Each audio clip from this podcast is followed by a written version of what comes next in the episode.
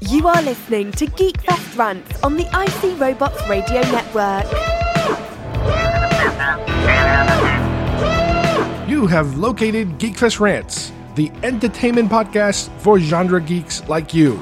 Shall we play a game? Covering the world of vintage and current film and television since 2010. Game over, man. It's game over. Featuring in depth conversations on sci fi, horror, fantasy, comics, toys, and conventions. So say we all. So say we all. And now sit back, relax, and enjoy today's show. Why didn't you tell me? You told me Vader betrayed and murdered my father. Your father was seduced by the dark side of the Force. He ceased to be Anakin Skywalker and became Darth Vader. When that happened, the good man who was your father was destroyed. So what I told you was true, from a certain point of view. A certain point of view? Luke, you're going to find that many of the truths we cling to depend greatly on our own point of view. Anakin was a good friend. When I first knew him, your father was already a great pilot, but I was amazed how strongly the Force was with him. I took it upon myself to train him as a Jedi. I thought that I could instruct him just as well as Yoda. I was wrong. There is still good in him.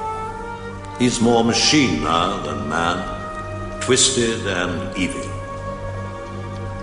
I can't do it, Ben. You cannot escape your destiny. You must face Darth Vader again.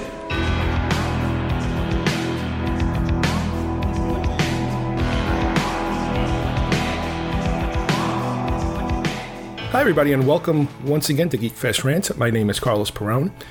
And just like you've heard on the opening clip, the speech from Obi Wan explaining to Luke that he described things to Luke about his father from a certain point of view.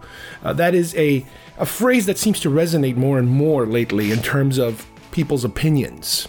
That everything you say, it's just a different point of view. And some people would contend that there are just different points of views. There are no extreme or over the line, you know, statements out there. They're just different equal points of view. And that's something that we are going to explore here a little bit with the continuation of one of our previous episodes, which was episode 360 Rebel Force Radio Controversy Star Wars Toxic Fandom. This is a subject that I decided to continue exploring a little further because it goes to the core of what all this is about. This show, many other shows, not all of them, but many other shows, you know, we live in this geeky, nerdy fanboy world, which is our happy place, if you will. You know, you have real life outside your window, and then you have your happy place when you go to these kind of things your fandom, your movies, your television shows, all the things you enjoy, even your podcasts and your bloggers and you know the people that you admire that are not necessarily you know top of the line entertainment personalities but through something like podcasting it's a different animal altogether. There is a certain connection that you make with podcasting that you don't make with television film or even radio i would say. Even though podcasting to a lot of people sounds a lot like radio it's a little different. You do form, you know, fandoms of, you know, you admire certain actors, you admire certain directors and, and, and their body of work. Same thing with television. You spend that amount of time and you will either love or hate or have no opinion on their art. Radio is also a little different because radio requires you to listen carefully. You can be a very passive listener. Listening requires a little more concentration, I think but we have formed those kind of connections in different ways, whether it's a morning talk show, a radio personality, whether it's entertainment, comedy, or political, people have made these very tight knit connections with these radio people. But like I said, that does require, you know, you to pay attention and sit still and listen. With podcasting, I think it becomes even more personal because you do have the ability to stop and go, stop and go, stop and go. Listen to your program at your own leisure. You know, it just didn't used to be that you would drive to work and whoever happens to be on the radio at that time, that's the person you listen to and those connections get formed. Now you make the connection when you feel like making the connection. And I remember I used to listen to many other podcasts that have started and ended under their own, you know, time. And there were certain connections that you would make. You would get to know whatever crew or person it was that was telling you a specific story or a specific subject. And I used to love all the personal stories that people would sometimes bring into, you know, the podcast, even though the subject was something very geeky. Every now and then, something personal would kind of slip in, and it would sound good. It would sound more realistic. But the personal stuff never distracted or turned you off you know, from the content of the show, which is something that's a little different now. Now, what I'm finding is that the personal stuff is potentially turning me off from certain shows because you really don't connect with the personal material. And once that happens, once there's a riff between the people you admire, you know, they always say never never meet your idols, never meet your heroes because you're always going to be you are most likely going to be disappointed. It's rare when you find somebody that you meet in person and they turn out to be exactly the person you imagined they were. What might end up happening at some point is that once you learn a little more about the individuals, it will cause a problem, you know, with your overall perception can we separate the art from the artist? Can we separate the artist from the individual? You know, do we have to live that kind of life where you can do and say whatever you want personally, but whatever you put on your canvas is the only thing that I'm concerned with? We do that all the time with personalities, television, film, you know, we look at their art and we really don't want to look at their personality and their personal lives because there's going to be things we don't like and it's going to taint our view of that person. Now, granted, there are industries out there who live and die, their entire money stream is made out of pointing out those differences, pointing out the dirty laundry, if you will, of that particular individual, let's say. But in this particular case, you know, we have to kind of try to figure out is this going to be part of the identity of the show? Or was this some kind of slip up that is being corrected?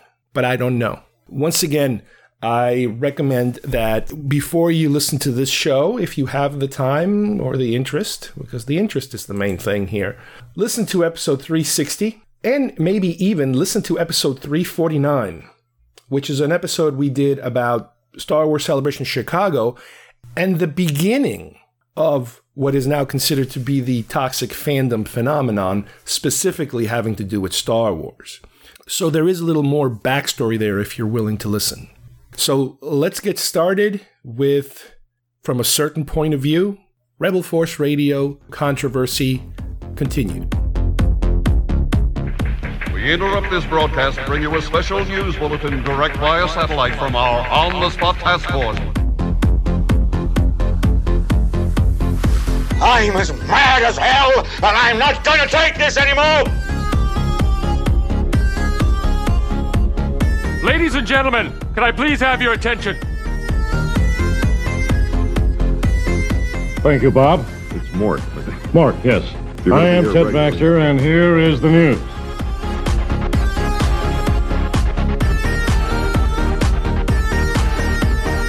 All right, I want to go over new information that I found on the internet regarding this whole Rebel Force Radio uh, situation. One of my biggest criticisms that I have with the way that the situation was handled, this is again going back a few months, is that when they had their episode where they tried to clarify it was most certainly not an apology, but they tried to clarify what had been happening during that time.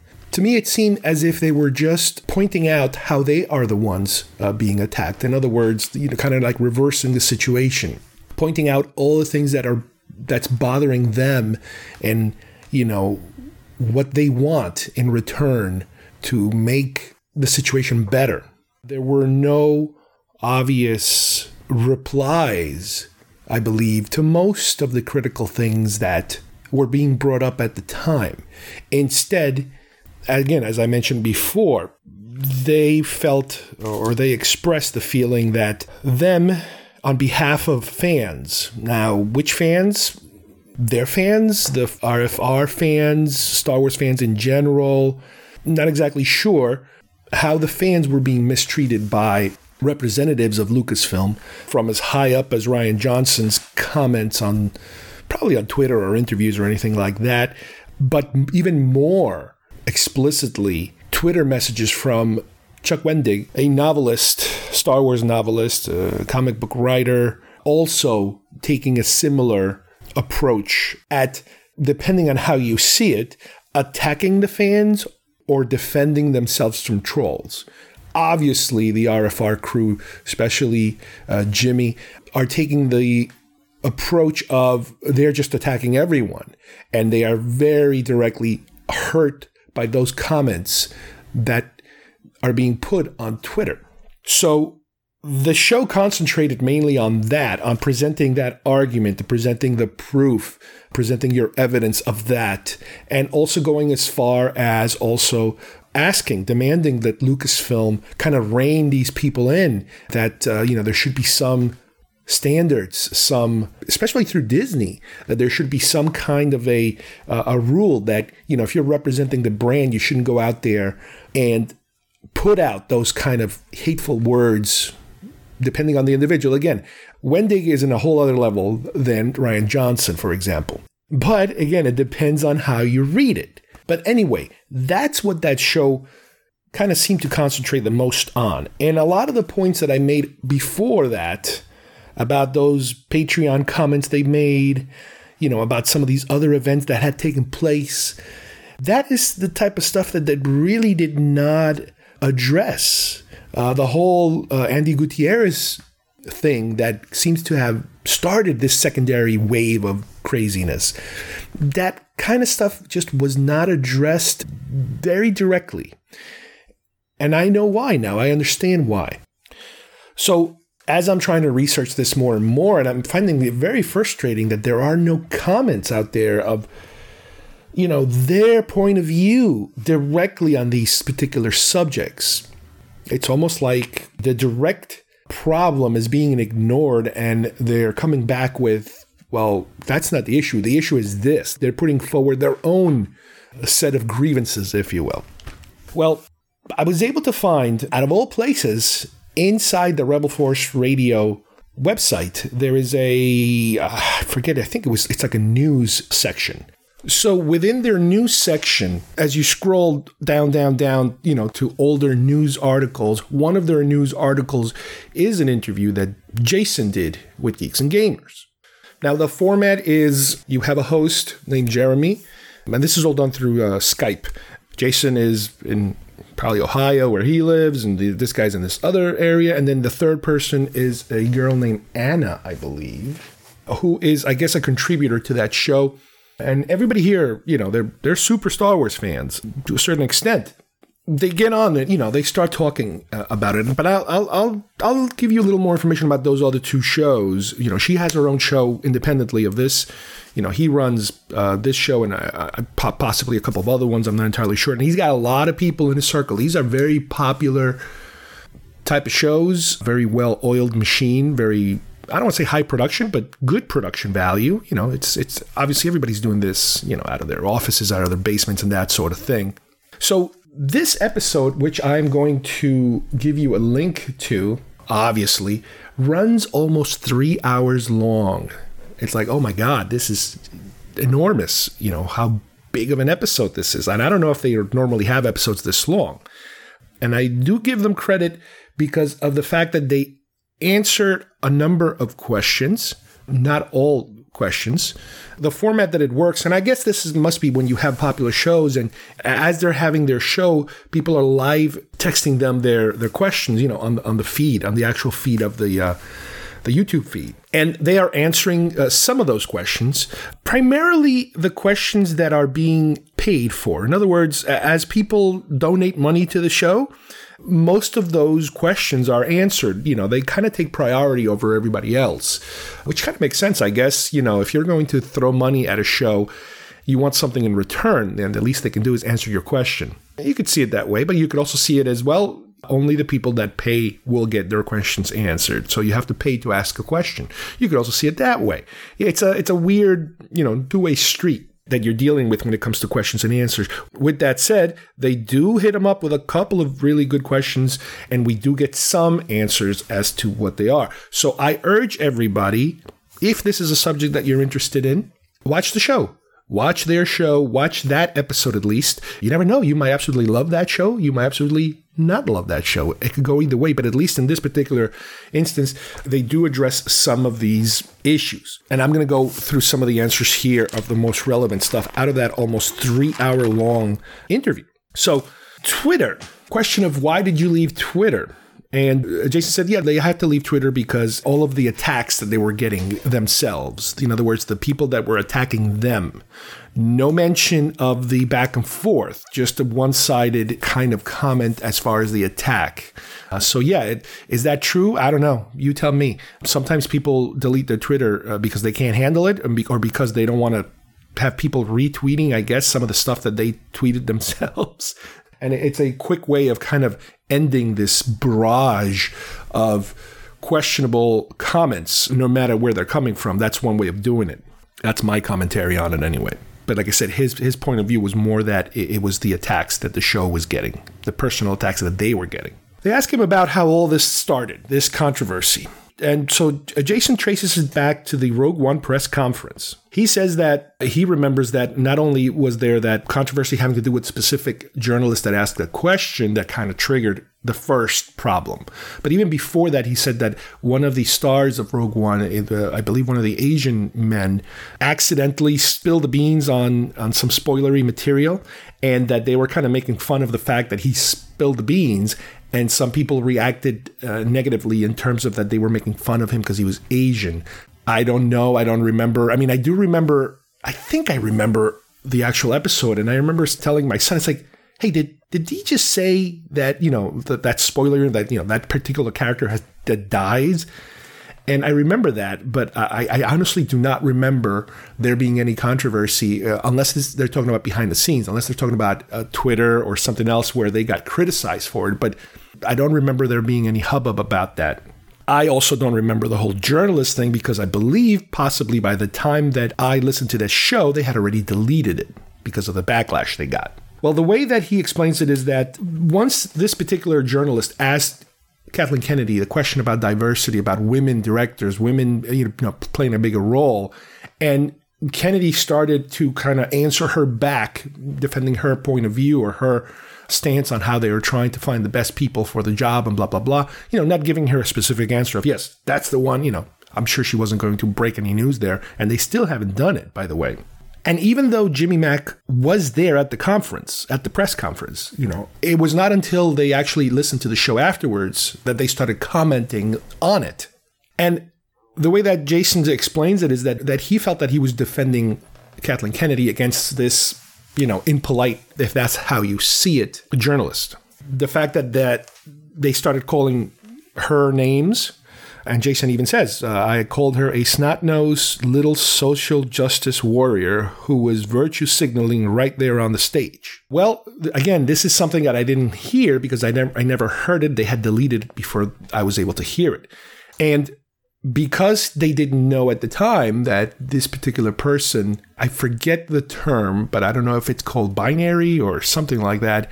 I don't know if it's trans or binary, one of those terms. She does not identify as a woman even though they thought she was a woman, I think she might identify as something else or as nothing at all. You know, I'm not sure. But the fact that was that they were attacking her, the individual, and it turned very personal. They were the, the the words they were using, the words that Jason was using were very personal words, and he said, "Well, maybe you know, maybe that's uh, you know, you know, I, I went a little too far there." And he says that they were advised to apologize to Erin. That's the journalist's name. Not sure who advised them to apologize. Erin identifies as a male, apparently. And he says that perhaps I got too personal about his attack. And again, he keeps mentioning, I was just trying to defend Kathleen Kennedy. And he says that, you know, that, that was a mistake. Uh, the fact that they did apologize was a mistake. Uh, he says, never apologize for anything. Never apologize for that sort of thing because they will twist your words when you apologize. They apparently invited her to come to the show to, I guess, apologize in person and to explain things, but I don't think she ever took them up on it. He also talks about how he thinks that, like the younger generation these days, again, not to sound like old man, you know, the old cranky old man, but the, the younger generation just never believes they are wrong about anything. I guess it's that whole millennial thing, you know, the, the, the let's beat on millennials. I understand that. And you do that, that happens all the time. Everybody, you get older, these young kids don't know anything. I, I get that. I, I, I see that. So around this time, this is the end of 2016, I believe, the beginning of 2017, which was the last celebration. Rebel Force Radio, uh, they had submitted their um, request to be at Celebration, and they apparently had it at some point, and at some point they got a letter back saying that they were not welcome at Celebration. That's how he phrases it. I'm not sure exactly how that works in terms of is it what did they receive a letter? Somebody called them? I don't know. So he ties in their banishment, if you will, from celebration to this particular incident almost two years ago. And he tried, you know, he, he presents his case as, uh, as much as possible to show how inclusive he is and all these other shows that were started that had women in them and that how he was the one, uh, they were the one that, that prompted them and helped them to get it. And he, he made a comment uh, at one point saying that, you know, he has a gay friend and he, and this gay friend told him that the guy that usually yells homo the loudest usually is. This was told by a gay friend. And the purpose of that example, uh, I believe, is to explain that the people that accuse him of the things that are accusing him of, in reality, they're the ones doing that bad thing. I assume that's what he meant by that. He talks about virtue signaling and how people have something to hide, so they virtue signal. There's a lot of terms that are being thrown around here that sooner or later you start to kind of form a connection that these are code words. These are words that are kind of like in the group words, words that normally you don't hear every day. But if you are in a certain group who have certain thoughts and beliefs, these are little catchphrases that are thrown again to kind of marginalize or to describe certain groups of people. But that particular analogy, you know, that he, and I've heard that one before. It's like, yeah, the ones that are, but I think to use it in this particular instance, whether he meant it or not, is a little strange because it's kind of it, it, it, again goes back to what I was talking about last uh, on that other episode, and that is that that's giving the gay word a bad connotation. It's kind of like you're accusing somebody of being something ugh, disgusting, when in reality you are the one who's disgusting because you are exactly that. So you could kind of see it that way too. That you're accusing somebody of being gay because you are gay and gay is bad. So you're accusing somebody of being something bad because you are bad. Again, when you put the word gay as a negative connotation, it starts up a whole bunch of problems. Now, maybe I'm reading too much into it. Maybe Jason is a little a little old school and he was just repeating an old school saying that maybe doesn't apply anymore. But at the same time, that is a lot of the arguments of when we're dealing with this kind of rift, generational, I don't know if you want to call it generational rift or political social rift is that they usually one side of the aisle usually doesn't like it when new terms are brought up. So they're less so the old terms are less insulting you know to people that are feel they're being insulted. The whole issue of political correctness of saying things differently so you don't offend someone else. So we could be kind of falling down that rabbit hole by that particular statement but I just found it odd that in order to make that point, you would make that point with that word, and then that word gets a negative connotation, and then you're back to like, oh crap, maybe I shouldn't have used that one. But that wasn't a concern at all for him. He was using it as a way of defending himself about these people that are saying these bad things about them. They're the ones that are that. And then he chose a gay example as being accused of being gay. But I guess the fact that a gay friend told him that kind of makes him immune or makes the person immune from them being the ones who are giving the bad connotation. Anyway, let's move on. Uh, Jason responded at one question about the, how Disney is handling all this back and forth that it's happening. But again, the way that he seems to see things is again, it's a one way, it's practically a one way street. going against them, what Disney is reacting to. They accuse that, you know, that Disney is hiding everybody or piling everybody that gives any kind of negative comment as racist which is basically the again i've heard this many times when trying to make that argument of listen you've crossed the line here. I understand criticism but then when you cross a certain line you're getting personal ethnically racially personal you know you're getting a little too close into that territory of the possible racist sexist comment. But then that usually gets thrown back as well you're just lumping in all together any comment that one person makes gets lumped into the racist you know pot well they're making that comment here they're saying basically that Disney is just accusing everybody. Now, this is something that's going to be happening back and forth in this argument. People that are upset about something having to do with Star Wars are not a unified group, they are a splintered group. Some people are upset about character development, story writing, the specific actions that certain characters take. Some people are upset about racial casting in terms of why does this person have to be black? Why does this person have to be a woman? Why does this person have to be Chinese or Vietnamese? Why does that person have to be Hispanic? So you have two different philosophies, if you will, or two different complaints. One of them being obviously racist in terms of their concern about race and ethnicity and sex and you know gender all that, that kind of stuff. The other group is being concerned more concerned about story writing plot holes scripts you know all that character development all that stuff that's legitimate in my opinion for a discussion. The problem is that you also have groups that are kind of in the middle. They are upset with the writing and they can kind of they're smart, you know, they are seeing the writing and the writing is not that good. But they also have very strong thoughts about race and gender, and they're bringing those into that conversation too. So it is very difficult to single out one group. So whenever a comment gets put out, whether it's a blowback comment of Disney or an artist saying, you guys are just blah, blah, you know, whatever, some people take it as they're lumping them all in one group. Now, they might not be lumping them all in one group, and I hope they're not because, again, I fall into one of those categories. In my opinion, I fall on the person that has the script issues, not the racial issues, and definitely not the one that has a little of both. But when you are anywhere on the racial side of this equation, you are going to lump everything as being attacked. And a lot of people don't see themselves. Let me put it this way, and it's funny because Jason even mentions it that racism is something that there are those that are out and proud, very proud. And I don't remember seeing it as much because I used to live up north, now that I live up south. There's a difference. There's the quiet northern racist, I guess you could call it, where it's a quick little comment here, quick little comment there, closed doors, maybe a little booze, and then the hate comes out but they kind of keep it controlled. You don't see too much screaming and yelling about it.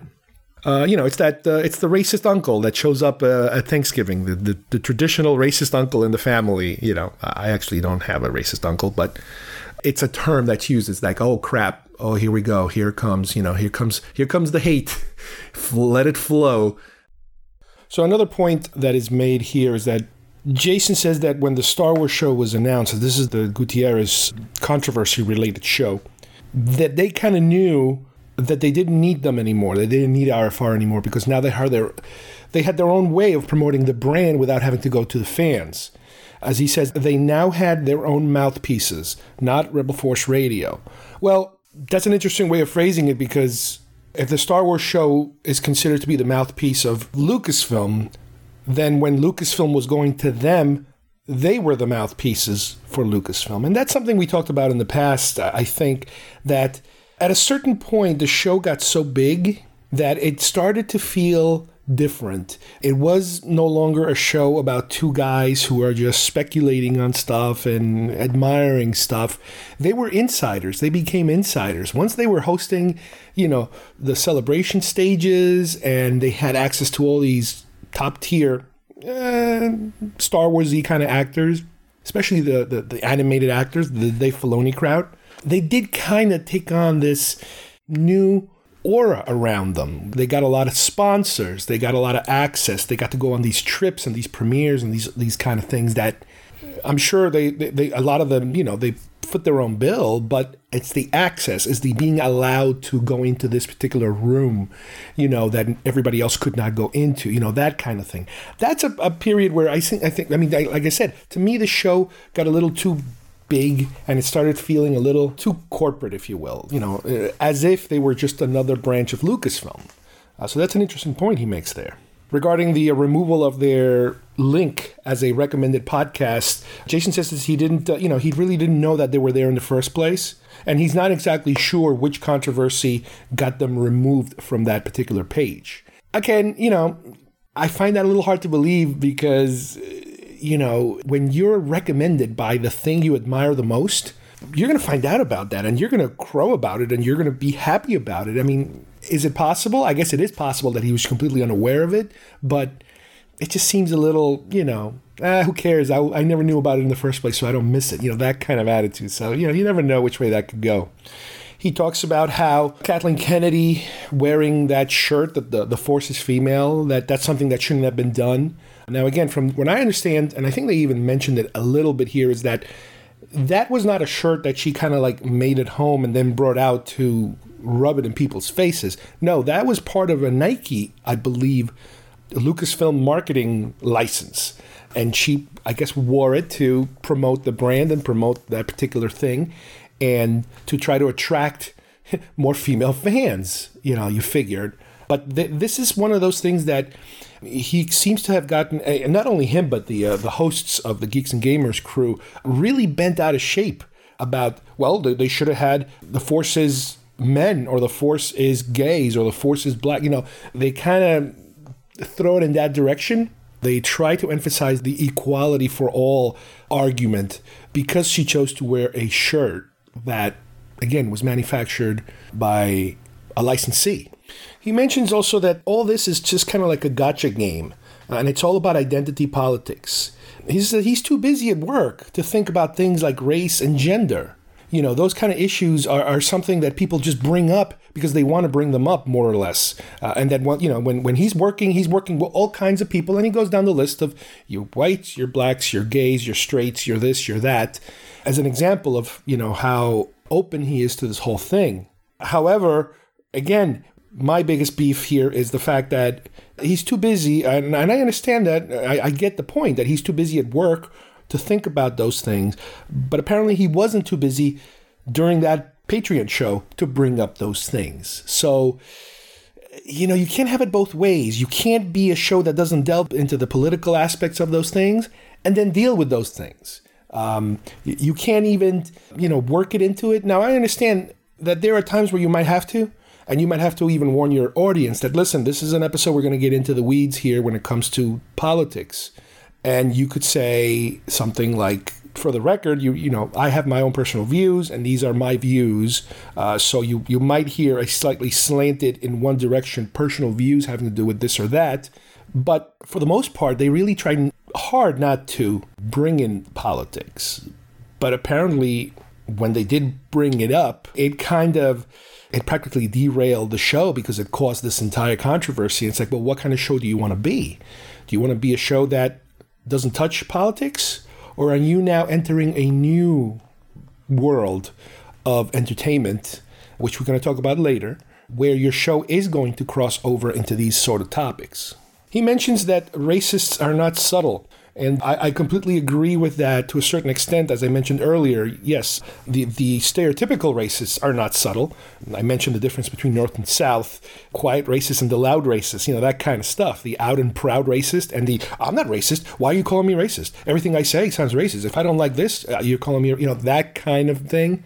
Yeah, I do agree with that. But I also would add to that that many people have racist tendencies and because people are tribalistic in nature.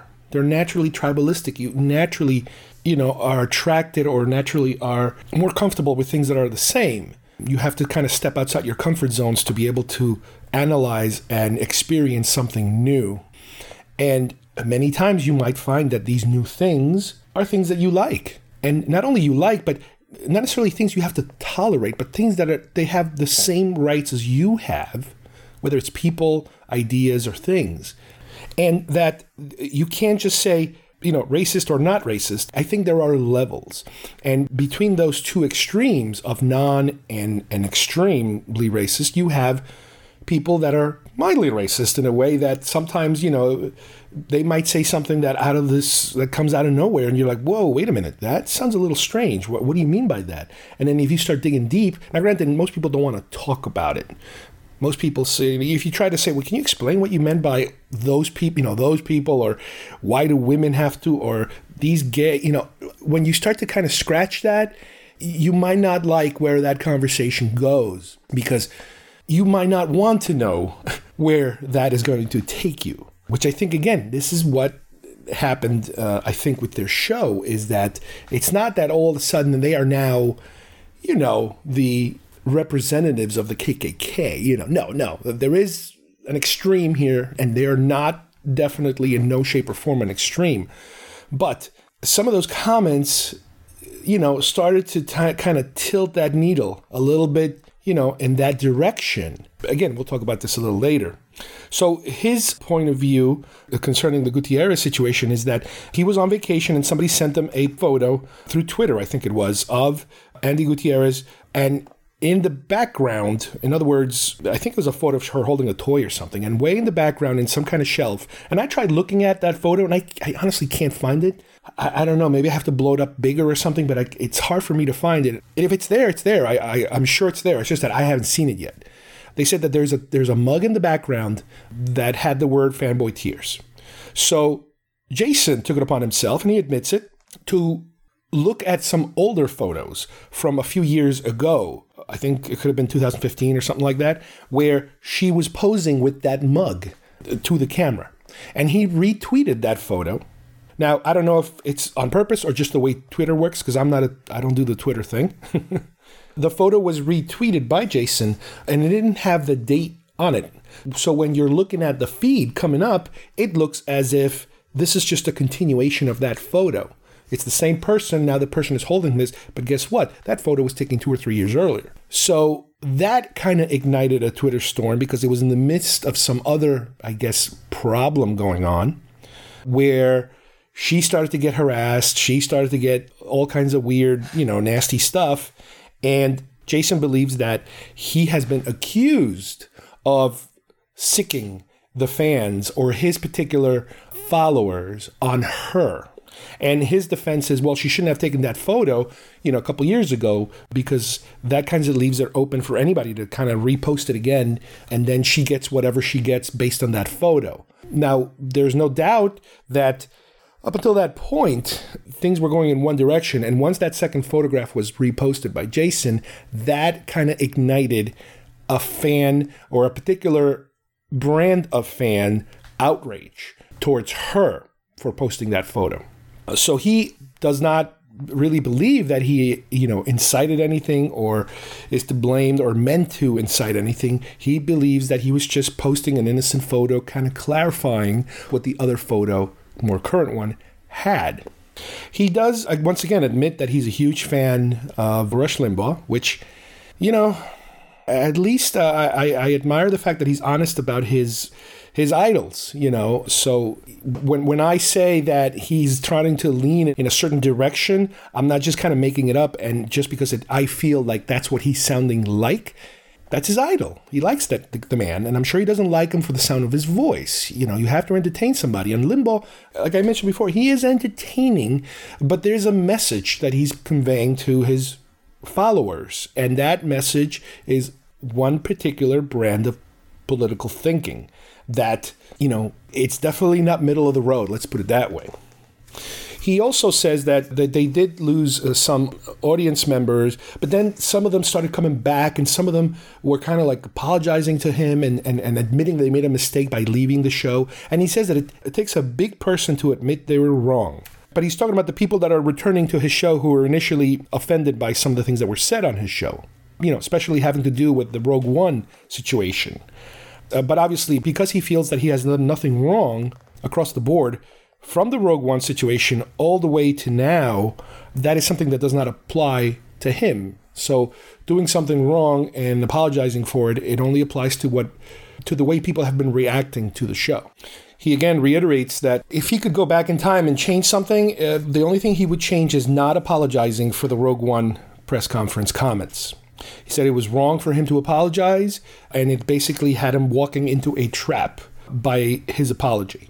He was asked about David Collins, who used to do the Star Wars Oxygen show with uh, with Jimmy. You know, if he's coming back, uh, and that if the reason why he's no longer involved is because of the, all these controversies. And he says he probably is. He doesn't know for sure, you know, uh, what his frame of mind was, but he says, you know, he David Collins works for Lucasfilm, and he wouldn't be surprised that you know, in order for him to remain in good standing with the company, just like other people who were, I assume, asked to stop coming over to the show because the, the show just froze in terms of guests, that he was probably one of them. He mentions that because this this interview took place before San Diego Comic Con, he talks about how, you know, that CNN is uh, already planting the seed of toxic fandom at San Diego Comic Con. And he was also talking about how people are going to react, whether or not any of this is going to be brought up during the San Diego Comic Con, which I don't remember. I mean, I looked around and I, I, couldn't really find anything. I'll have to keep looking a little more, but I couldn't find anything having to do with with fan reaction, specifically Star Wars. And I remember San Diego Comic Con is very, it's not just Star Wars, it's everything. So you might not get. Now, the fact that he brings up CNN out of all networks out there, again, kind of tells me in a typical fashion, this is somebody who sees CNN as something kind of bad. It's very interesting, which is, again, politically an expected thing to hear you know, from somebody who is of a certain political mindset these days. He also mentions that as far as Disney is concerned, regarding the way that they have reacted to things, specifically, I guess, their treatment of Rebel Force Radio. And as he mentions it, because you got to remember that the way that this is framed, the way that this argument is framed is that what you did to us that us being Rebel Force Radio is what you're doing to the fans. So when making his defense and his argument against whatever it is that, you know, they're being accused of. It's not framed in a matter of what they did against him and Jimmy. It's what they did to the fan community because he is representing fandom. Uh, now, granted, you could say he is representing his followers, you know, the followers of his show, the viewers that agree with his show. You could say that. But when these arguments are happening, when these points are being framed, it's Disney coming after Star Wars fans in general. It's Lucasfilm coming after Star Wars fans in general. When Rian Johnson or Chuck Wendig say something nasty that they don't like, they're saying it to the entire community. That is how I believe he frames it, and they frame it that way. But that is not exactly, I believe, how it is meant to be perceived. Now, does it get perceived that way? That's a whole other issue. Is there a problem with how Johnson and Wendig, for example, project their answers back to the critics? You know, are they being careful in not lumping everybody under one group? But yeah, that's a whole other issue too.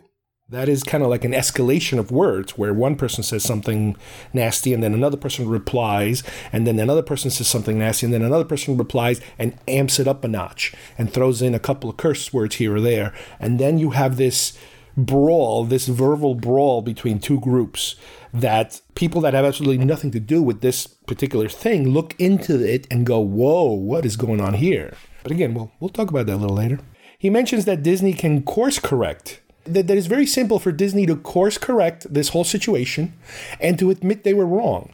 Now, I think he's talking about uh, not only uh, film problems, but their perceived general attitude of all this inclusivity and all this, what they perceive to be political left leaning views uh, being projected into the films that right wing individuals are having such a tough problem with. But he says that that certain, you know, for, in order to do that, in order to course correct, they would have to admit that they're wrong, and that takes humility. So again, those are interesting words to use, considering that he doesn't feel like he needs to apologize for anything himself, but then he's giving Disney reasons on how to properly apologize. Again, we're back to this I've done nothing wrong, take no prisoners kind of attitude. In the future, just double down. Double down. If you admit that you did something wrong, that shows weakness. Weakness invites, you know, the predators to come out and pick at you. So it is a strategy. It's it's a very combative strategy, but at the same time, you know, I find it very hard to believe that as he mentions it in so many years, I don't know if he said 10, 12 years worth of programming, that it is possible for him to slip up and say something that he shouldn't have said. But it sounds now that, that even if he slips up, or even if he has slipped up, the last thing in the world is going to do is apologize for it. He has to just plow, you know, just drive through it, plow through it, because weakness is bad. You know, mistakes can't be admitted. But at the same time, he's trying to teach Disney about humility and apologizing and admitting making mistakes. Very ironic. Uh, they asked him about his advertisers. You know, have they lost advertisers? And he kind of talks about how his advertisers were attacked by uh, he calls them nut jobs. People that who were offended by what they were saying called some of their advertisers, and some of their advertisers pulled away. I do remember they used to have. Uh, well, Little Debbie snacks. I forget they have like underwear thing now, and they have shave, Dollar Shave. I don't remember, and I think they even had a card company at one point. Uh, Nissan, I think. They, you know, they had some interesting, you know, serious, more or less advertisers, and I don't think those are uh, there right now. Some of them might have stayed. Most of them apparently went away.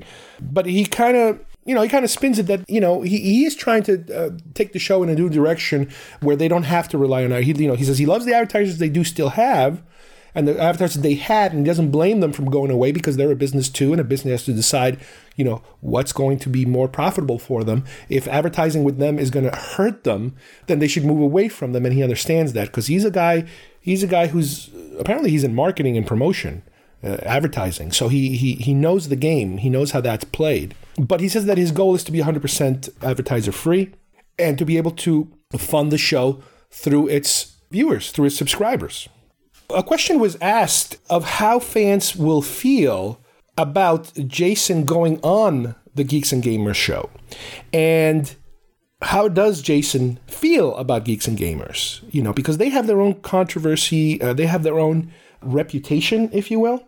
And that is something that, like I said, we are going to talk about earlier. And he uh, responds by saying how much he pray he praises the show. He he's a fan. He watches uh, many, many episodes, and not only the Geeks and Gamers, but um, a lot of the associated shows with Geeks and Gamers.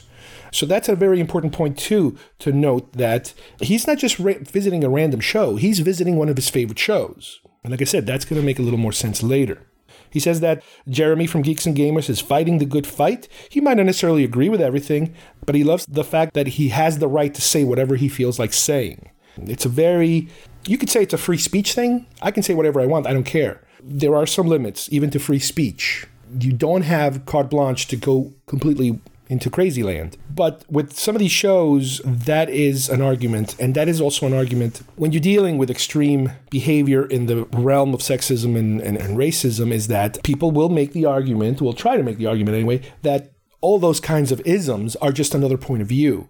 So, in other words, you could be for something, you can be against something, and one of those somethings theoretically be racism because it's an ism. It's a point of view. This is how I perceive the world. This is how I would like the world to be. I miss that old, you know, pre Civil War kind of political climate and what things were allowed to do and not allowed to do. I miss the 50s. I miss the pre integration days. You know, I miss the pre 70s eras. I miss the, the pre hippie time, you know, when things when things were good, you know, that kind of mindset. Again, when you dig and dig and dig, you get to a point where you're like, wait a minute, but the reason why it looked a certain way is because certain people weren't allowed to do that. And if they weren't allowed to do that, why? Because of certain beliefs that have their root in racism. But anyway, I don't know if you can call it a libertarian kind of streak. I mean, it's definitely Republican, but there's also a libertarian thing where, hey, everybody does whatever they want, just leave me alone, you know, no government. I, I get that too. But there's a there's a shift, you know, there's a difference in that particular point of view. And that is something that we that will be repeated just about every time that you go into these shows and you try to examine, you know, what their thing is, you know, what their stances are. Uh, the the fact that hey, you should be able to say whatever you want. That that phrase just comes up every five minutes. You should be able to say whatever you want. You speak your mind. Speak your mind. Say whatever you want. Yes, yes, I understand that, but still, there are some boundaries. And you can't also befault the people because they have the right to react to however it is that you are choosing to use that particular freedom. Now, he also mentions that people take clips of some of the things that were said and even the transcripts to try to defame them, to try to play the gotcha game with him. And that I think is going to be the closest we get in this interview to him addressing those two clips that I played for you uh, that were that are on the internet right now, having to do with his opinion on the Dr. Aphra comic and uh, women writers and how men are being, you know, shrunken to the point of eliminated. You know, that particular rant. He never addresses it during this interview. Nobody asks him, and he doesn't bring it up. But I guess by him saying that, by people using clips, they just take everything out of context. They just kind of, you know, they don't get to the point. Problem being there is that because this was uh, recorded in Patreon, the only way for you to listen to it is to pay money. So if his point is, if you want to listen to my full statement, you have to give me money. This way you can really make up your mind about it.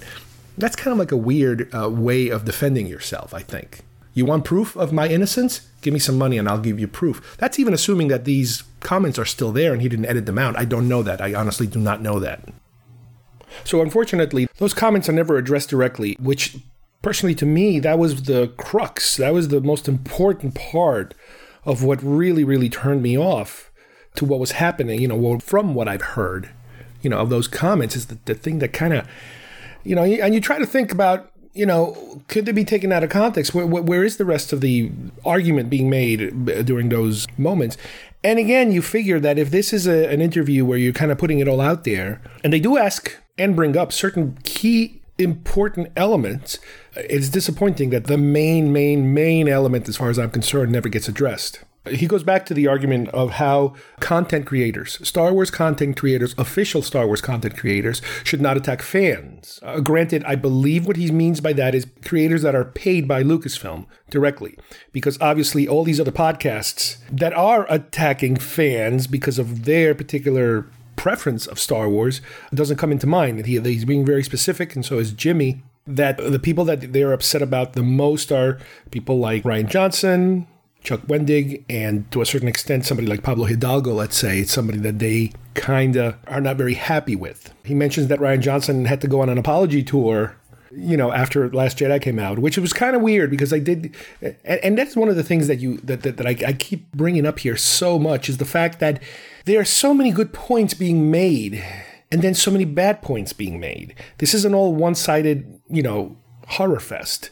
This is a combination of good stuff and bad stuff, in my opinion. You know, Rian Johnson did, you know, after Last Jedi came out, it, it kind of felt like he was trying to undo the damage of the criticism of the movie, but at the same time, he was sticking by his guns and he was trying to play both sides of the coin. But granted, I'm sure if you ask him, just like any other official Star Wars creator, they would say that their particular attacks, if you want to categorize them as attacks, and his particular comebacks, I would imagine, are not as offensive and out there as Chuck Wendig's particular flavor of attacks that he would engage in or counterattacks. They would probably tell you that they are specifically, specifically targeting the typical, you know, toxic fan, the fan that's full of anger and, you know, sexist comments and racist comments and that kind of thing. But in the way that the people that are most critical of these particular Lucasfilm entities, they kind of take whatever they say and lump it into the entire, entire fandom of Star Wars thereby making themselves an even bigger victim than what they might perceive themselves to be in the first place. There's obviously strength in numbers. If you're going to announce to the world that you're being victimized, it's more effective if a lot of people are being victimized because it's not just you. You know, it's it's everybody. So that kind of seems to be the argument put forth. Another point they make is that they believe that George Lucas chose Kathleen Kennedy not for her creativity because they're under the impression that George thought he was still going to be involved in the creative process and she was going to be more like the business person. Again, that could be more speculation on their behalf based on those original interviews uh, or announcements. I remember her saying that, you know, yeah, George will be there and I always have George to go to when it comes to the important questions and blah, blah, blah, and that sort of thing. But obviously, he departed more permanently than originally hoped, I think. I think the original thing was that he offered them certain storylines. They said thanks, but no thanks. See you later, George. And that was the end of it. They mentioned something about how all of this uh, negativity or debate, if you will, started back when there was this whole uh, slave Leia debate that they consider it to be an anti male radical faction of female fans. Four or five years ago, that's kind of how everything, all of this started. And that there are certain shows that kind of caught on to that in terms of uh, kind of calling them out, in terms of making you, their listeners, aware of this kind of thing going on, you know, with shows like Geeks and Gamers and uh, one of their podcasting friends, Ethan uh, Van, uh, I forget the last name, uh, he's a comic book writer, but another leader in the world of this particular brand of Star Wars, and also that Star Wars girl, which is the she's the one that's also participating in this interview. Jason states that he believes that all this intensity also started in 2016 after the election, that people who are not happy with the election are the ones who are performing these attacks. Politics uh, has kind of permeated into football now. Politics are being thrown in your face in movies. That for some reason, filmmakers feel that they need to highlight women and minorities in their cast and that they're basically trying to just fill a quota as opposed to just being creative in the writing process and that these filmmakers, like the Star Wars filmmakers, they try to inoculate themselves from criticism by hiding behind social issues. So basically, their argument is like anything that they think is bad, the creators come back as you're just being racist, you're just being sexist. Again, that's another knee jerk reaction that I've heard for a long time now that you, try to bring up a point and it immediately gets thrown in your face that, oh, you're just calling me a racist you know that that kind of quick return to a criticism. They also talk about that, you know, they weren't very happy. Jimmy is talking about how they weren't very happy with Pablo Hidalgo, like I mentioned earlier, his responses. He was very condescending and arrogant and cocky in the way that he replied, or at least tried to communicate with the, the fans. Now, again, who are the fans that he's talking to? I don't know. Is it every fan, or is it the most critical, you know, borderline toxic kind of fan? Uh, Jason also was asked and during the show about, you know, has he ever even seen harassment of girls? And uh, he honestly said he has never in his life experienced or witnessed any sort of harassment towards women, which would make it uh, pretty reasonable why his particular politics don't believe that sort of thing could exist. Specifically in Star Wars, let's say. I'm not sure if he meant any harassment in general. But he says that he has never experienced uh, that sort of thing in Star Wars, and that, for example, you know, when he attended celebrations, it was always, you know, a love fest, which it is. It's wonderful one. There's usually no really bad stories at celebration so far, but the other co-host Anna, I think her name uh, is again, uh, she did mention to him that that she did suffer quite a bit of harassment uh, for being a Star Wars fan and other things during school. And he seemed genuinely surprised that oh wow really? That that could happen? That that happened to you? So i, I assume because she said it maybe he might believe it. I, I hope he believes it because uh, you know we're playing these games where you tell a story but depending on what side of the fence you're on it's believed or it's not believed. So it almost sounded like he believed her that that sort of thing did happen. Now like I said, overall, this is a pretty long interview, and it's up to you whether or not you want to listen to it. Just so you know that I'm not taking his quotes out of context, you can make up your own conclusions based on what he's saying. Like I said, he is in a friendly environment. He is not completely, completely challenged on some of the worst things that he's you know being accused of in terms of his tone of the show of those particular comments of those specific elements he did and i you know but i do give him credit you know you cannot take away the fact that I would say about maybe 60% or 70% of the questions that I would have liked to ask were asked. However, my most important questions were not asked, unfortunately. And before I kind of give you a bigger overall picture of how I feel about this, one way of also being able to tell what you're dealing with, and maybe I do have to go into it a little bit, is that what's happening, or what I think is happening now, is something that I think has been documented, and I'm going to do a future show about it, that this kind of wave of defining fandom, especially with Star Wars, this particular way of making your particular brand more important or more popular or something new for people to look at that they haven't seen yet, is something that might have started or was inspired by certain events in the genre community, such as Gamergate and Comicsgate. Um, you can look up these two events. These are events where all of a sudden there was this resistance to inclusivity, to diversity, where certain fans basically put their foot down and said, That's it. We don't want this anymore. We don't want you to add you know certain people in the mix. We don't want you changing characters. We don't want you doing any of this. And on certain instances they were successful in kind of pushing back and attempting to go back to a more traditional style. Uh, not so much uh, you know not, not only in in what you see on the page but the people that are actually writing and contributing and making you know whatever the content is. Any kind of you know strides forward you know when it comes to the type of people that you have writing that they actually represent the people that are buying uh, these products were uh, pushed back. They, they were harassed and uh, attacked, and uh, all kinds of crazy, nutty things uh, went on. That, like I said, I'm going to get into detail about this in a future show. But in the case of Star Wars, it's almost like these people kind of took a cue from those efforts. And some of those efforts uh, generated a subculture, a subgenre of I guess you can call them YouTube stars or podcasters or bloggers or whatever you want to call them. These, you know, third tier kind of people, which is the, the world we kind of live in when it comes to podcasting. You know, we don't work directly for the content creators. We are technically ourselves and we are technically giving you our opinions. But this created a very specific genre. It's a very angry genre at what would be considered to be mainstream, whatever.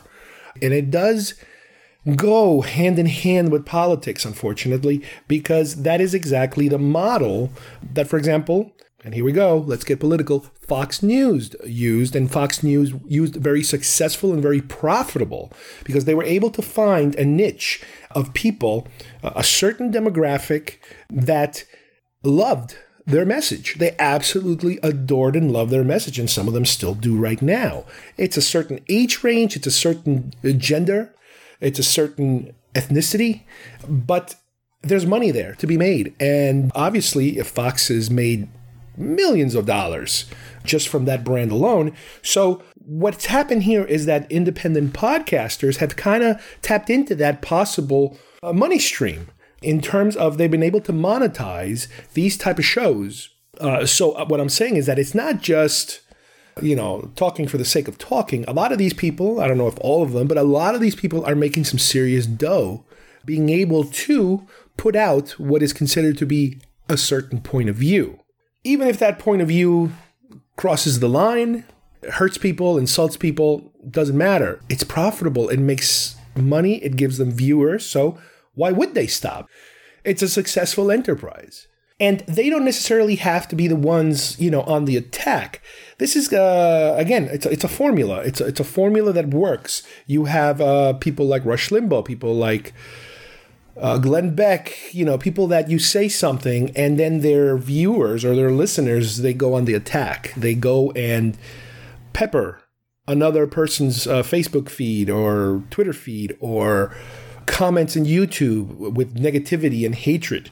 They don't necessarily have to do it, but their viewers and their and, and, and they they know. It's like you know this guy is really getting on my nerves. Somebody should do something about it, and then all of a sudden, boom, they kind of descend there like uh, you know birds of prey and start taking that person apart. You know, in social media, but they can always legally, I guess, hide behind the fact that, well, listen, we didn't tell them to do this. We cannot be responsible for our fans. We're just giving out free speech, and free speech people interpret it in any way they want. Yeah, that's the loophole. That is the legal loophole. And that is also a way of being able to strategically flex your muscle. The power of your listeners, the power and the influence you have over your listeners to harass somebody, make somebody's life very difficult. Some people feeling that they need protection because they're going to get hurt. It's scary, but it's effective. It is an effective technique. Now, one particular example of, you know, while I'm listening to this interview, and I had to listen to this interview a number of times because I was able, to, you know, the first time I'm listening to it, I was like, wow, finally these things are being talked about. And, you know, I was pretty disheartened by some of the answers, and and I would agree on certain things, and then you know, all of a sudden they start talking real Star Wars, and they're actually talking about positive Star Warsy type of subjects, and I'm like, oh wow, this is great, this is great. But then it goes back to you know the conspiracy of uh, you know the left uh, trying to take them down, and it's like, oh my god, here we go, now we're in Fox World again, and basically that's pretty much what you have now. What you have now is a Star Wars fan base at least in the podcast uh, world, and bloggers and, and, and, and, YouTubers and all that kind of thing, where they are picking sides. They have now said, we are over here, and you are either here with me or you are with those lefties, basically. Everybody else is out there. So you're kind of forced to pick sides. And, you know, when you have a show about Star Wars that should focus on Star Wars, on the you know, the fiction that is Star Wars. Uh, now you're injecting politics into it. Now, granted, I, this is exactly what I'm doing with this show. But this show, we're not talking about the theories of Star Wars. I've done, and I mentioned it before, I've done more shows about The Last Jedi, more shows about how I dislike The Last Jedi without going overboard and, and hitting those things. And the people that I interviewed about their opinions of The Last Jedi, they range from the people that really enjoyed it and the people who feel like some of these guys at Geeks and Gamers and Jason and Ethan and these other people feel. There is a layer, there is a layer, a thick layer of vile anger. The type of thing that you would say to yourself, how could you possibly even follow Star Wars if you have such repulsion of it?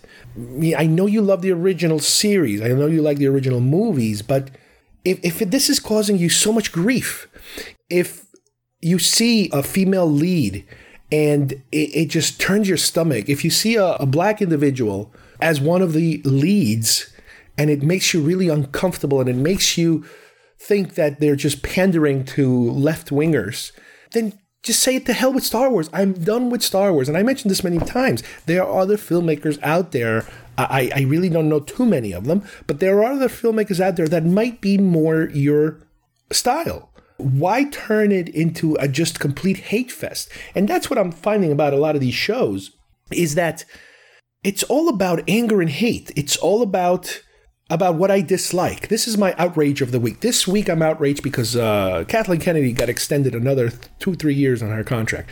I'm just, you know, I'm don't like the fact that these characters in resistance you know behave this way and there there's one guy and there's the stereotypical this and the stereotypical that and the token this and the token that if this is causing people certain people so much grief go somewhere else do something else find find a show that really makes you feel good and happy.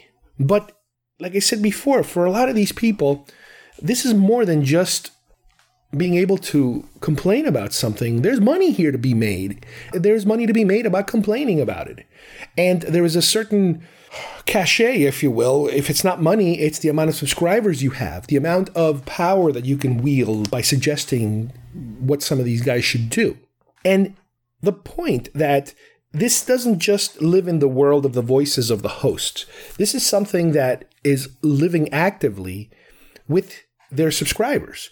One of the things that I did was, and like I mentioned before, I watched this interview like three times. The first time I was watching it just to kind of understand what was being said, more or less. Then I started taking notes. And then I watched it a second time. I started taking notes on the points that Jason was trying to make because I didn't want to misquote him. I didn't want to take him out of context or anything like that. And I also didn't want to play every clip because, like I said, it's a three hour interview. And if I play all his clips, you know, our show would be so long that it's already going to be longer than expected. So I, I, I kind of grabbed his clips and I wrote them down and then I'm repeating them to you. But I definitely suggest go take a look at these things. You know, judge for yourself. But what I was also looking at as he's doing the interview, you know, on your window, on your YouTube window, you have the interview, you know, the video cameras going back and forth, and then you have the comments being made by the subscribers to that show. And there's a, I don't want to call it a trend or a pattern, or there's a certain flavor of anger and resentment and just kind of vile that goes, you know, fury that goes along with the comments that are being made. And I'm going to read some of them. And again, you guys, should be able to get a feel. And you can see this too as you're listening to this show, if you ever bother to look at it. The interview that he has uh, on Rebel Force uh, Radio News subsection, uh, but could also be found, found in YouTube directly. Some of the comments are, uh, for example, and again, I can't give you word by word because there's so much information there, but I, I kind of wrote down the essence of what they're saying. The Hollywood Disney CNN axis again, these are people that are portraying Hollywood and Disney and CNN as some kind of evil force that they're all together conspiring against you. Kick Rian at you know tr- trying to come up with uh, violent kind of ways of describing, I guess, what they want to do to Rian Johnson.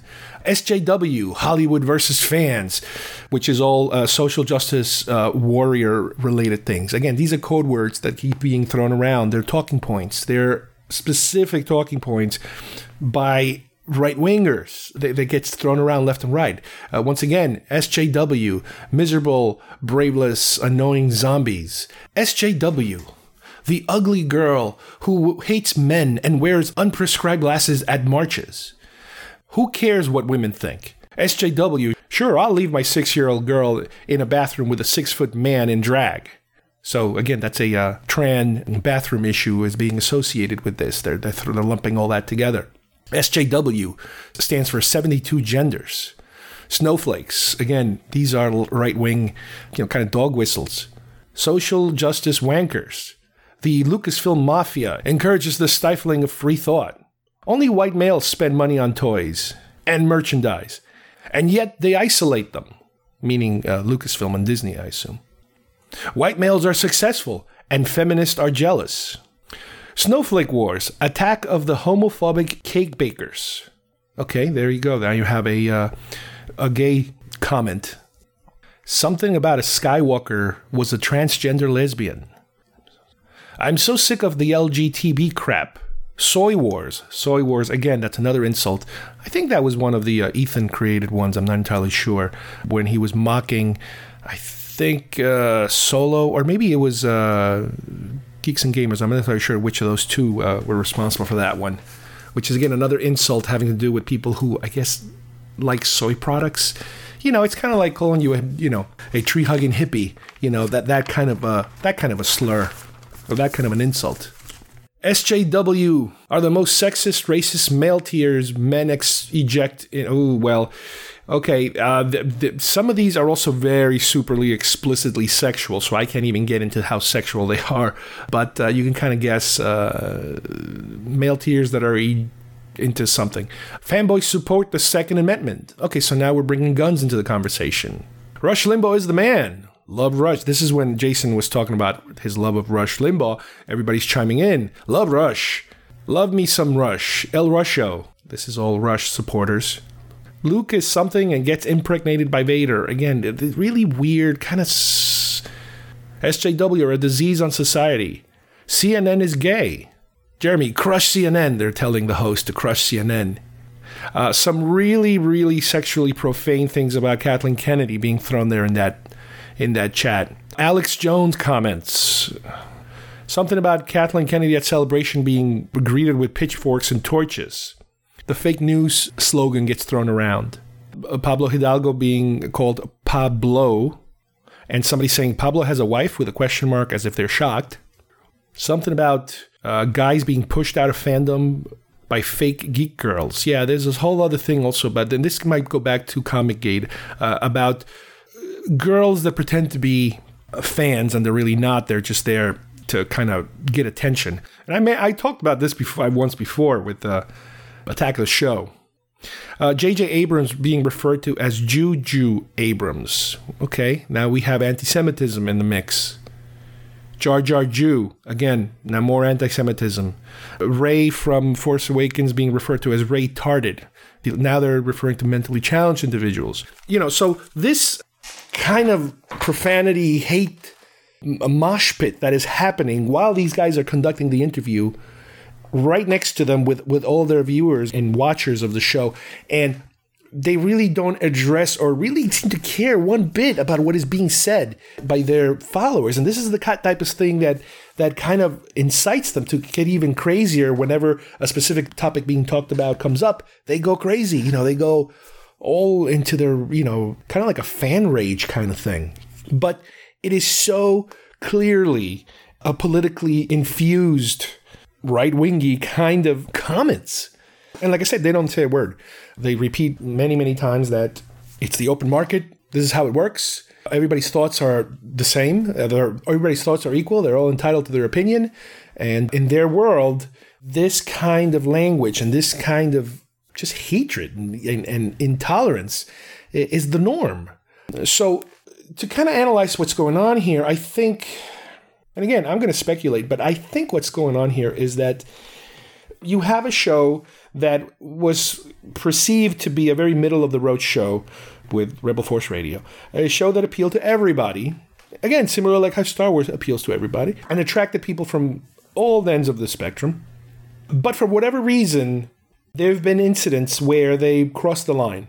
And by them crossing the line, you start to see a pattern of, well, they always seem to be crossing the line in one direction.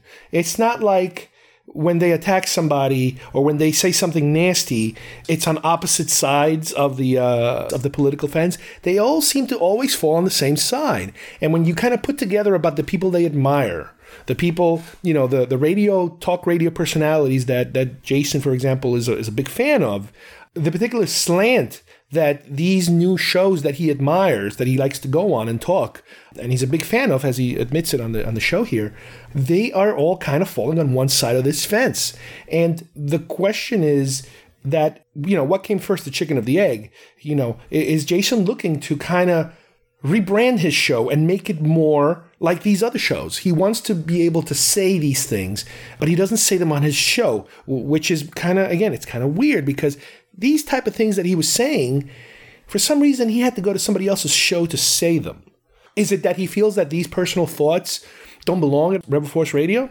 Or is it that he would like to portray two different characters? One character is my Rebel Force Radio character.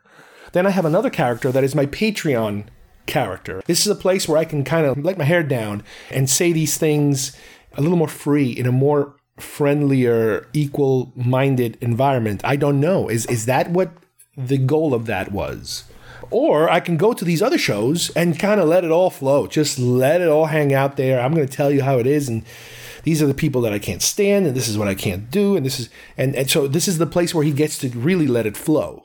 I don't know if that's a strategy. I don't know if one thing influenced the other. I don't know what came first. You know, it's the chicken or the egg. Did he make some mistakes, him and Jimmy, that cost them their connections? And that because it was kind of like a spiraling thing that couldn't be repaired, you know, it's kind of like, well, you know what? At this point, I don't have the guests, I don't have the support, I don't have the access.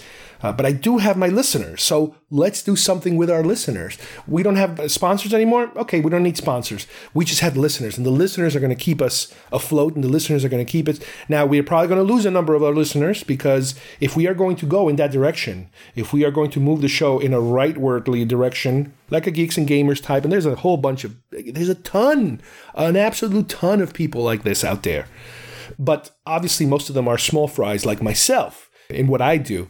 These guys are players within the podcasting community. They have thousands of, of, of subscribers and uh, they can kind of wield that power. If they can make money, even better. They can make money out of it, but they can at least wield and influence what these subscribers and, and people that go on other places do. They can say, listen, this guy is out of control. You guys, I need you guys to put him in his place and let him give him a piece of my mind, you know, so everybody will go there and start you know, completely toxifying the guy's uh, uh, website or, uh, or, or, or feed or Twitter or whatever.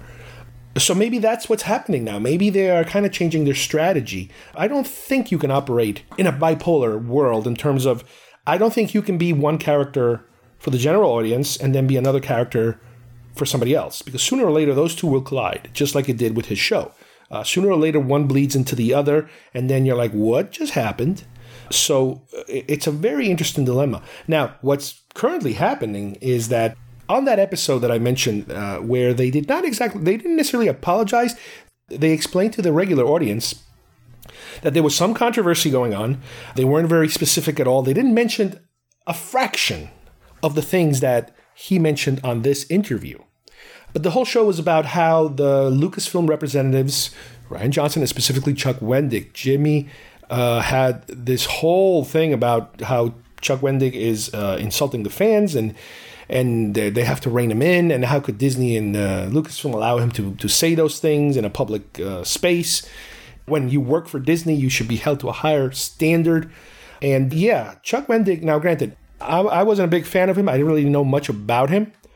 I've done some research since, and yo, yikes, this guy was really out there in terms of how he would react and kind of punch back to how people would say things to him on Twitter, he would hit you back 10 times harder. Super profane language and and very political. He's he's way on the left and obviously these guys are on the right and it kind of fell under these same arguments that we keep hearing over and over in which somebody says something to you, you say something back even worse, they can come back to you again and then they say something again. Uh, a lot of Wendig's explanation, if you will, of who exactly is he targeting in these rants and Twitter kind of wars that he's having are the individuals that are the most toxic, the most racist and sexist commenting individuals. You know, like I mentioned earlier, the kind of this kind of stuff that you kind of read on the side while you're trying to listen to this interview. But again, from their perspective, from their point of view, he's attacking everybody. He's just letting everybody have it. So what's happened is uh, Marvel uh, has fired Wendig from a couple of comics that he was in the middle of writing. Plus, I think they also uh, got rid of him from a future book that he was about to write. So, as of now, his basically his career with Marvel has been stopped. It is questionable whether or not this also includes any Lucasfilm deals that he might have had, uh, maybe writing books or something. I don't know. He doesn't specify. And uh, what he has been told is apparently it's not his personal political views, is the fact that he kept airing them publicly and the language and the rage that he would show in these arguments that he was having. That is what made them decide to pull the plug on him. So obviously the way this the second this happened like within a day or two all of these websites went completely crazy celebrating. Uh, i think jimmy even started posting pictures that he's all of a sudden now buying marvel books again because he had stopped buying marvel books. Geeks and gamers and these other websites shows podcasts celebrating completely celebrating taking him apart. This guy Ethan, who's again, he's a he's a big player in this particular brand, this new brand of uh, you know right wing fandom you know, taking him to, to task, uh, going word by word on all his Twitter feeds uh, that were explaining, you know, all these messages he posted about what had happened. And well, I, I have a feeling what's what's happening here is that Disney, Lucasfilm is looking at this toxicity issue as a whole, and they're trying to do a little tit for tat. I think. I think what they're doing is they're trying to punish kind of both sides of the fence. They're trying to punish the primarily the people that they do have certain control over who are saying things that are questionable over the line, borderline sexist, and that sort of thing. Uh, and that's where the Rebel Force Radio crew falls under. They were punished for what they were saying by Lucasfilm.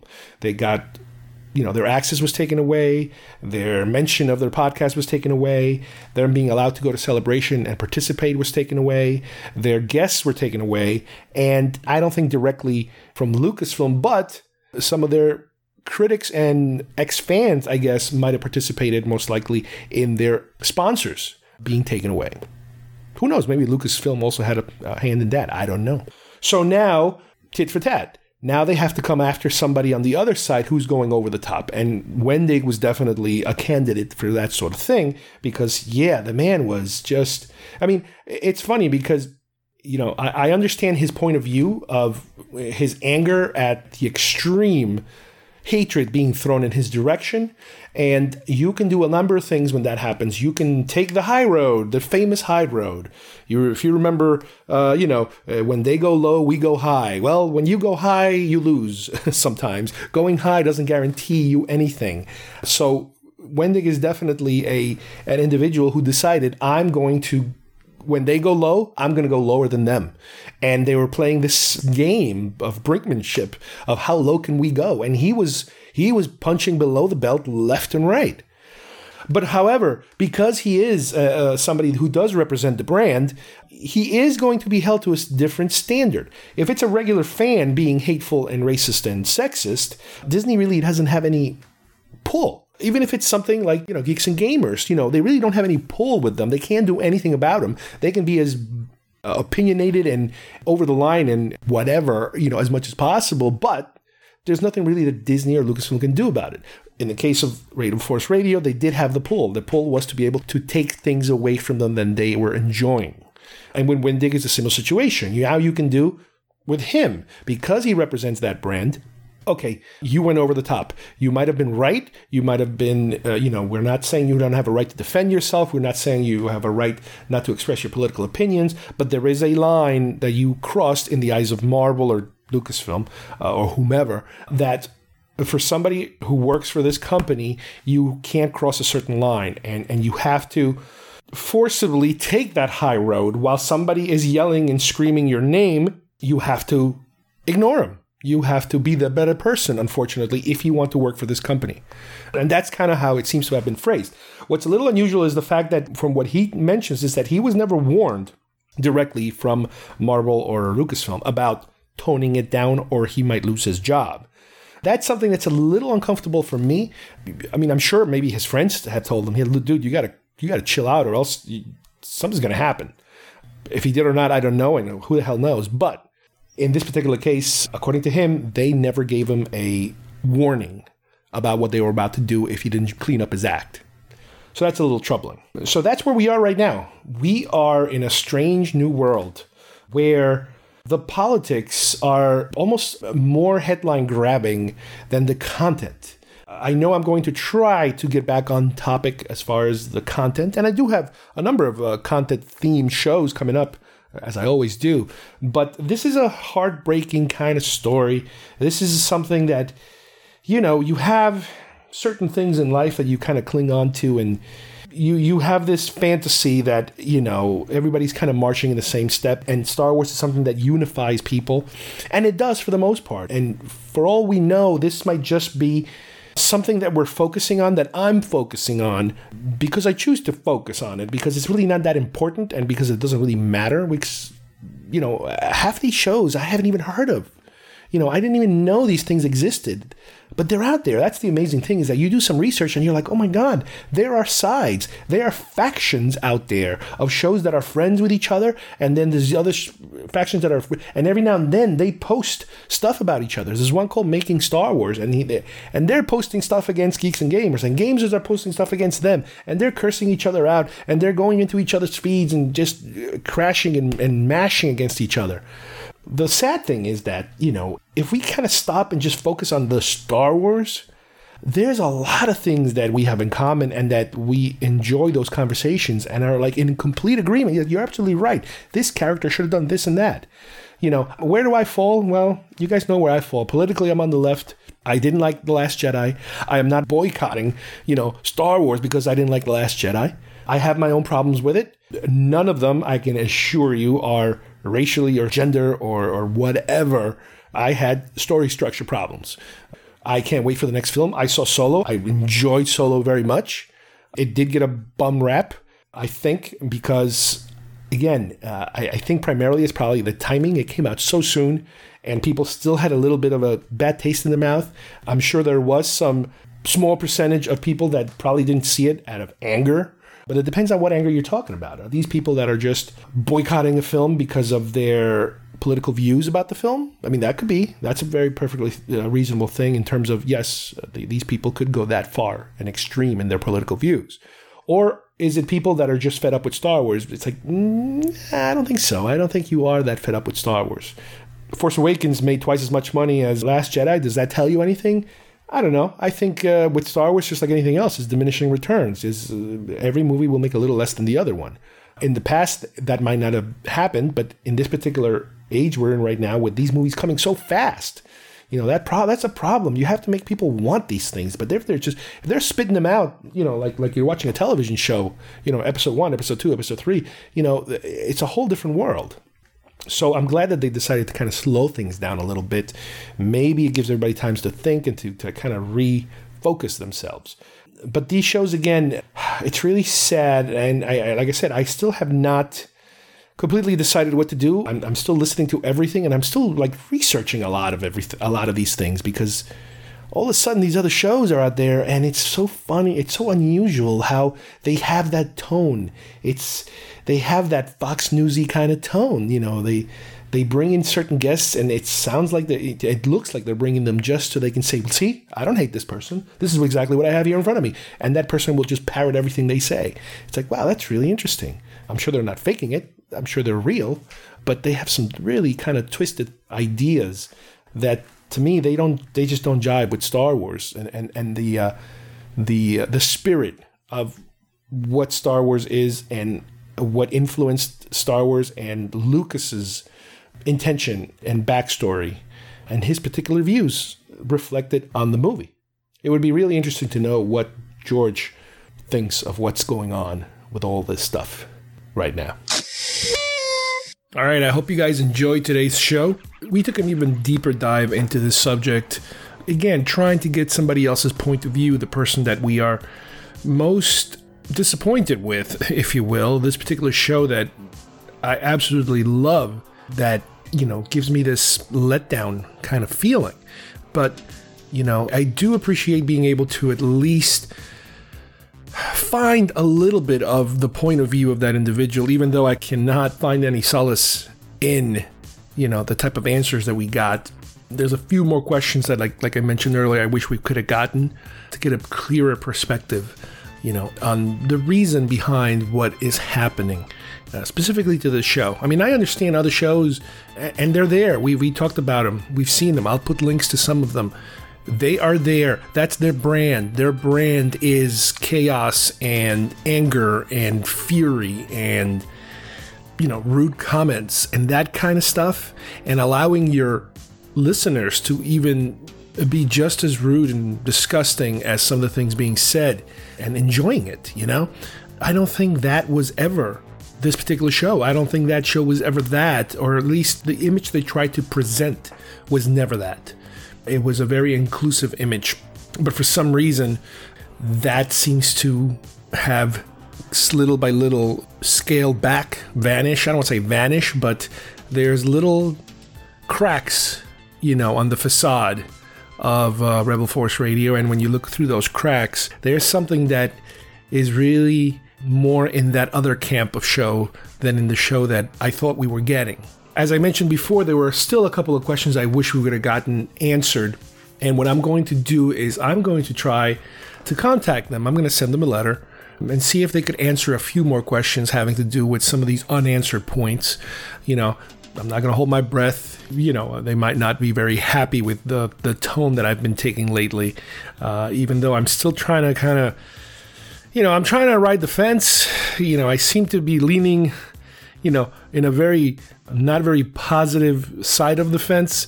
And I'm trying to look for reasons to not let go. I'm trying to look for reasons, as I've explained on the previous episode, just like when you have a friend that has flaws, or at least we have the perception of flaws and you just don't want to let go. You just don't want to cut them loose. I mean, there are times when you have to cut people loose.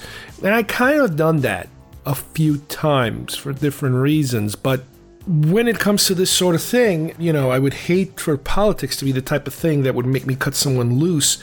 And, you know, when you kind of see that other part of their personality, this this kind of really let's just call it un-Star Wars like you know, the spirit of Star Wars, whatever that is, it is not reflected in this type of attitude that some of these shows seem to relish. They absolutely re- they they bathe in it. They love it. It's their bread and butter, not only for programming purposes, but for content and monetary. They're making a living out of this. It pays the bills. Some of these shows are are so professionally made. You know, they have a staff of a whole bunch of people, and you know they got to pay the bills. Uh, so it's it's a business model in a way. But I don't know if this is the direction that Rebel Force Radio really wants to go. So there's a couple of questions I like I mentioned that I would love to have answered before I can kind of really really make up my mind as to what direction I'm going to go with this. And I'm going to read a few of them here to you. This way, if these questions get answered or don't get answered, I will at least let you know in the future what happened, unless there's some other kind of breaking news related to this that I don't know about. There is one more thing I did want to mention that happened very recently is that just like Rebel Force Radio was removed from the suggested podcasters in StarWars.com, uh, apparently they completely removed just about everybody now. They just, I guess, do not trust what could potentially happen with independent podcasters. I think they only suggested groups that they have left now as like the 501st, uh, Steven Sansweet, and the like the Astromechs uh, builders or something like that, because all of these independent podcasters that did uh, exclusively did Star Wars shows. See, I don't even I don't even do an exclusively Star Wars show. My mine only hits Star Wars every now and then, but they wiped them all out. So it's kind of like the well has been poisoned, and now these people cannot play anymore no doubt in my mind, it's blowback for what they had to do with Rebel Force Radio. So now it's kind of like, you know what, we got to cut them all loose because we don't know what could happen. Any one of these shows can completely go off the rails and start attacking us and start attacking other people and provoking and all that kind of thing. So I'm not surprised that because of this, you know, other people are going to suffer now uh, being able to uh, you know have tight connection to a Star Wars entity like Star Wars.com, you know Lucasfilm and you know that sort of thing. Going back to those questions, I would love to have answered. I want to know if Jimmy has done any other shows similar to what Jason did in order to explain the specific incidents that were never discussed during their explanation show, if you will.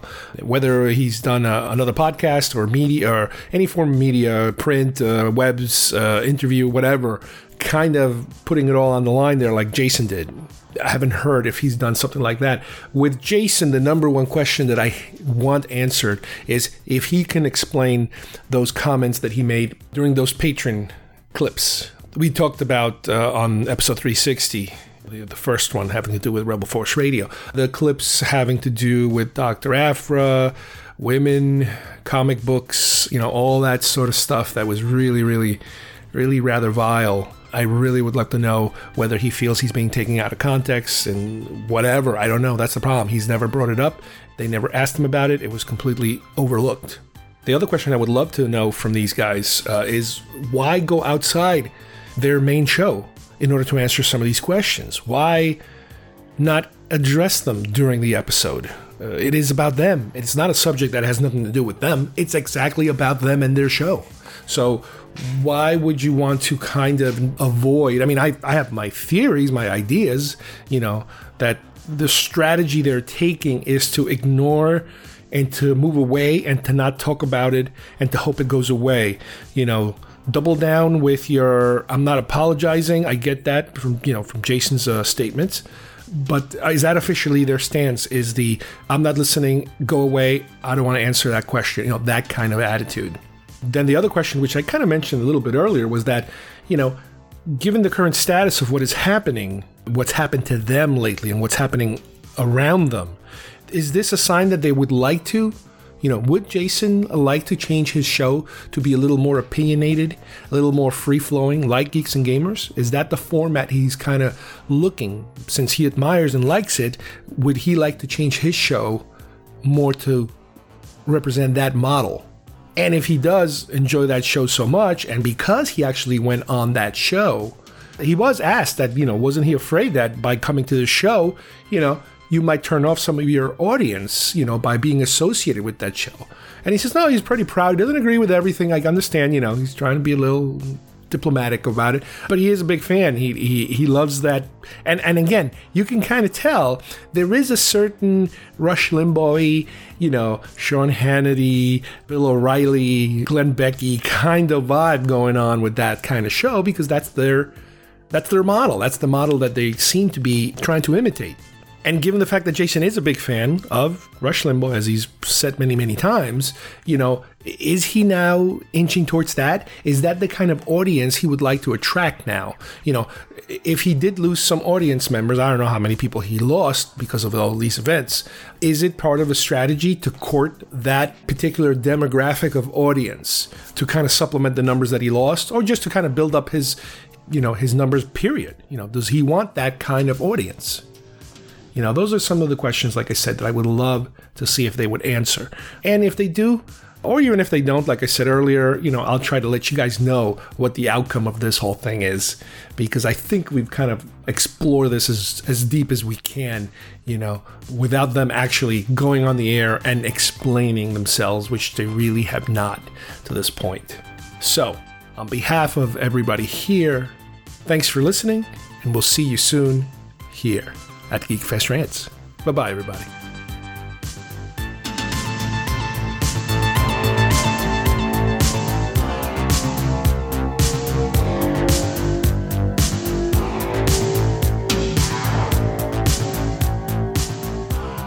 American politics has always been behind these films. People have read in from the very beginning. They read in the relationship between the US and the Soviet Union, Watergate. Now, in this episode, without quite being Michael Moore, it is very political. There are references to have we become what we feared.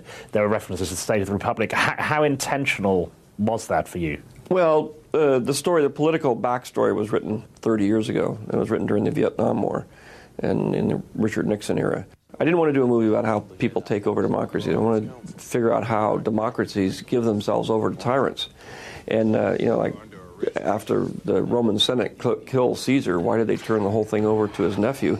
You know, here's an interesting thing about democracy is if you don't treat it well, if you don't do your job, especially if you're a representative in the Senate or the Parliament or whatever, um, you know, the whole thing can go awry because if you're always bickering and not agreeing on things and doing the people's work who elected you, a tyrant will come in and take over and do it for you because the people want to get the job done.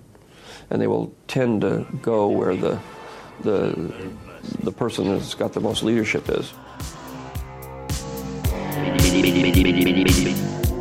If you would like to subscribe to our show, send us messages, or see video links to some of the topics we talked about today, please visit our homepage at geekfestrants.com or our YouTube channel, Facebook page, or iTunes at Geekfest Rants.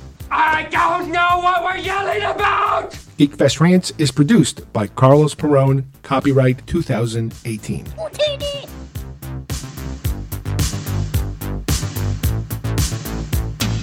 This broadcast is part of the IC Robots Radio Network.